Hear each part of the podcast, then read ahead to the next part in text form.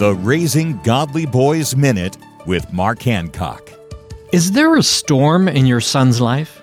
When your son inevitably faces something difficult in his life, it may feel like a hurricane is blowing through.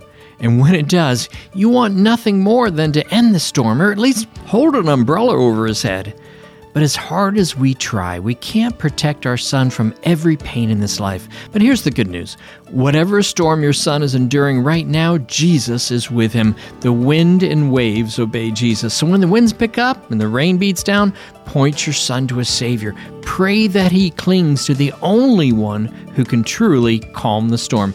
To learn more about raising boys to be godly men, go to Trail Life USA or raisinggodlyboys.com.